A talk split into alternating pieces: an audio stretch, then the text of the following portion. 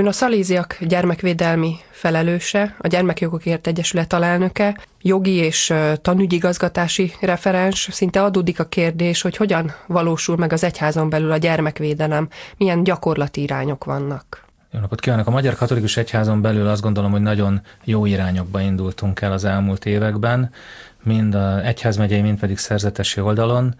Egyrészt minden egyházmegyének és minden szerzetes rendnek létrejött egy bejelentő felülete, tehát hogyha bármilyen abúzusra kerülne sor, amit egyháziak vagy egyházi alkalmazottak követnének el, akkor névtelen is bejelentést lehet ezeken a felületeken tenni, ez azt gondolom, hogy nagyon fontos. És ezek működő felületek, ezek mögött ott ülnek szakemberek, jogászok, pszichológusok az egyes egyházi jogi személyeknél. A másik dolog az pedig az, hogy több olyan program, projekt is elindult, amik azt célozzák, hogy az intézményeink azok gyermekjogi, gyermekvédelmi szempontból biztonságossá váljanak. Elindított ilyet a Katolikus Pedagógiai Intézet, elindított ilyet a szerzeteseknek konferenciája, az Emberi Méltóság projektet, amelyeknek én is részese vagyok az elejétől kezdve, és ez egyes iskolák, intézmények is. Tehát azt gondolom, hogy, hogy nagyon megmozdult ez a történet Magyarországon.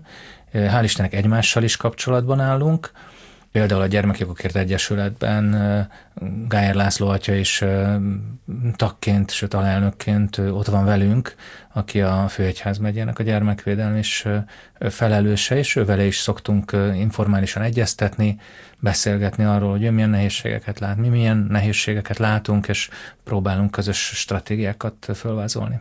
Menjünk vissza egy kicsit az időben, a kronológiában, még az erőszak elé. Hogyan lehet megelőzni, milyen preventív esélyeink vannak, vagy lehetőségeink? Hát a legfontosabb az az, hogy olyan légkört alakítsunk ki, azt gondolom, amiben ilyen jellegű cselekmények minél kevésbé tudnak, tudnak megtörténni. Ennek sok összetevője van, az egyik az például az, amit nagyon szeretek hangsúlyozni, hogy olyan HR politikákat kell kialakítani az intézményeknél, főleg azoknál az intézményeknél, amelyek gyerekekkel foglalkoznak, amik fokozott figyelemmel vannak az ilyen típusú személyeknek a szűrésére. Erre léteznek receptek, vannak ilyen szervezetek, vannak ilyen fogalmazunk így kézikönyvek, amikből ezeket, amikből ezeket meg lehet tanulni. Ez az egyik dolog. A másik pedig a képzések. Nagyon-nagyon fontos az, hogy egyfajta gyermekjogi tudatosságot kialakítsunk tanárban, szülőben és gyerekben egyaránt. Mind a három területen azt gondolom, hogy ez hiányzik. Hiányzik az, hogy a gyerek tudja azt, hogy mit szabad és mit nem, hogy meddig tart az ő testi integritása, és hol kezdődik az, ahol abszolút no a kategória, és nem szabad, nem szabad engedni. Nekem négy gyerekem van, közülük három lány, és először, pici gyerekek egyébként tíz a legnagyobb, és amikor először elmentek táborba, akkor én bizony leültem a lányokkal, és elkezdtem nekik nagyon szépen a saját nyelvükön elmondani azt, hogy vannak, vannak esetleg, lehetnek esetleg olyan helyzetek, amikor valaki őket bántani akar, és aztán szépen lassan belementünk olyan részletekbe is, amik nem kellemesek, de én azt gondolom, hogy ezt nem szabad megspórolni egy szülőnek, hogy a gyerekeit megtanítsa arra, hogy bizony az ő testével maga rendelkezik.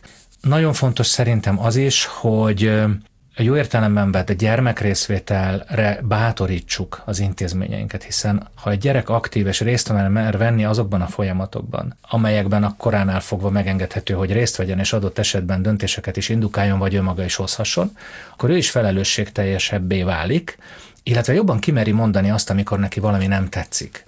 Tehát egy olyan légkört tudunk ezzel is elősegíteni, ezzel kezdtem a légkörrel, amiben ő ki tudja mondani, hogyha ő úgy érzi, hogy hátrányt szenved, vagy azért, mert megbántották egy olyan mondattal, amit nem kellett volna, hogy elmondjon a pedagógus, és nem feltétlenül rosszból mondta el, hanem azért, mert ez a nyolcadik órája, és már iszonyatosan fáradt, és esetleg ráripakodott a gyerekre.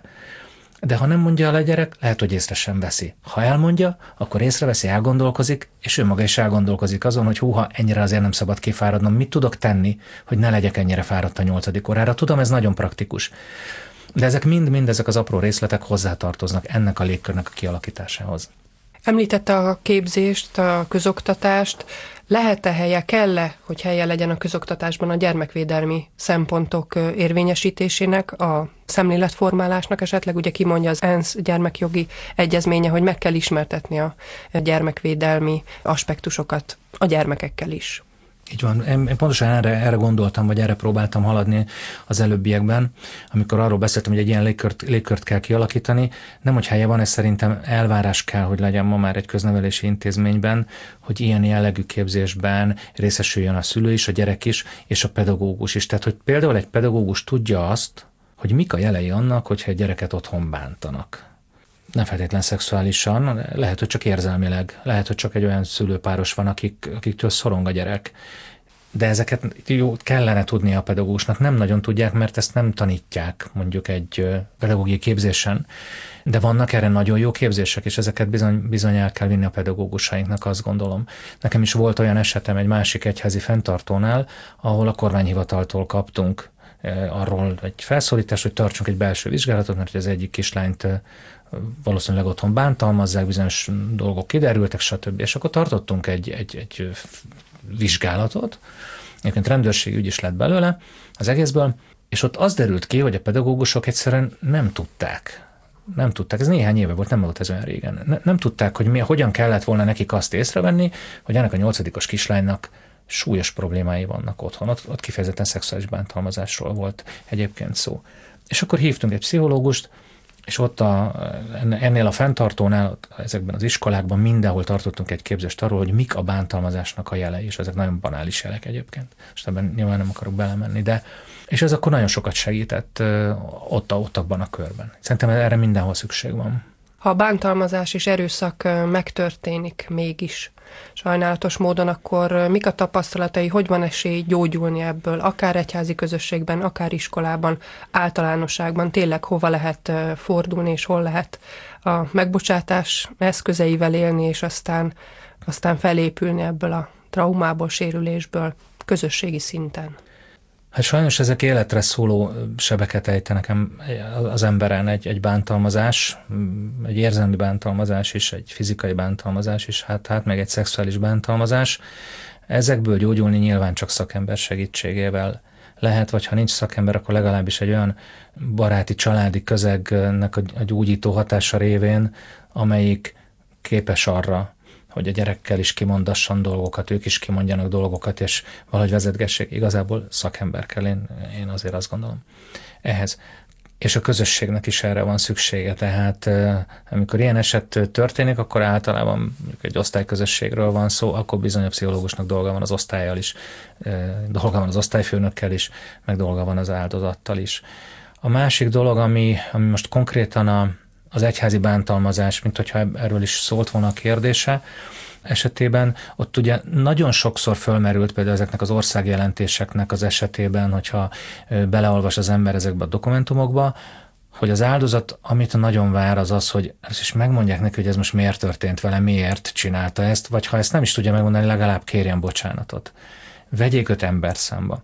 Értsék meg, hogy ami vele történt, az egy sors tragédia és próbáljanak meg mindent elkövetni, hogy segíteni tudjanak neki. Az már egy másik kérdés, hogy mennyire tudnak neki segíteni, de legalább tegyenek oda mindent, amit csak lehet, hogy ő, mint áldozat, gyógyulni tudjon. És ez már önmagában segít, hogyha ő ezt az attitűdöt megtapasztalja. Ha ezt nem tapasztalja meg, ellenkező esetben, hanem azt tapasztalja meg, hogy hárítás van, hogy áldozathibáztatás van, azt tapasztalja meg, hogy nem hisznek neki, az a traumáját sajnos mélyíti. És aztán egyre agresszívabbá lesz, és egyre kevésbé válik szimpatikussá a külvilág számára, és akkor egészen furcsa helyzetek is elő tudnak állni már sajnos. És mindez megelőzhető azzal, hogy az első pillanattól fogva egy, hát fogalmazunk, egy, egy ilyen magához ölelő, kedves hozzáállást tapasztal azoktól, akikhez ő fordul. És ebben egyébként nagyon komoly változások történtek szerintem egyház, az egyházon belül. Tehát az, hogy az intézmény központuság felől az áldozat központuság felé mozdultunk el, az azt gondolom, hogy kimondható.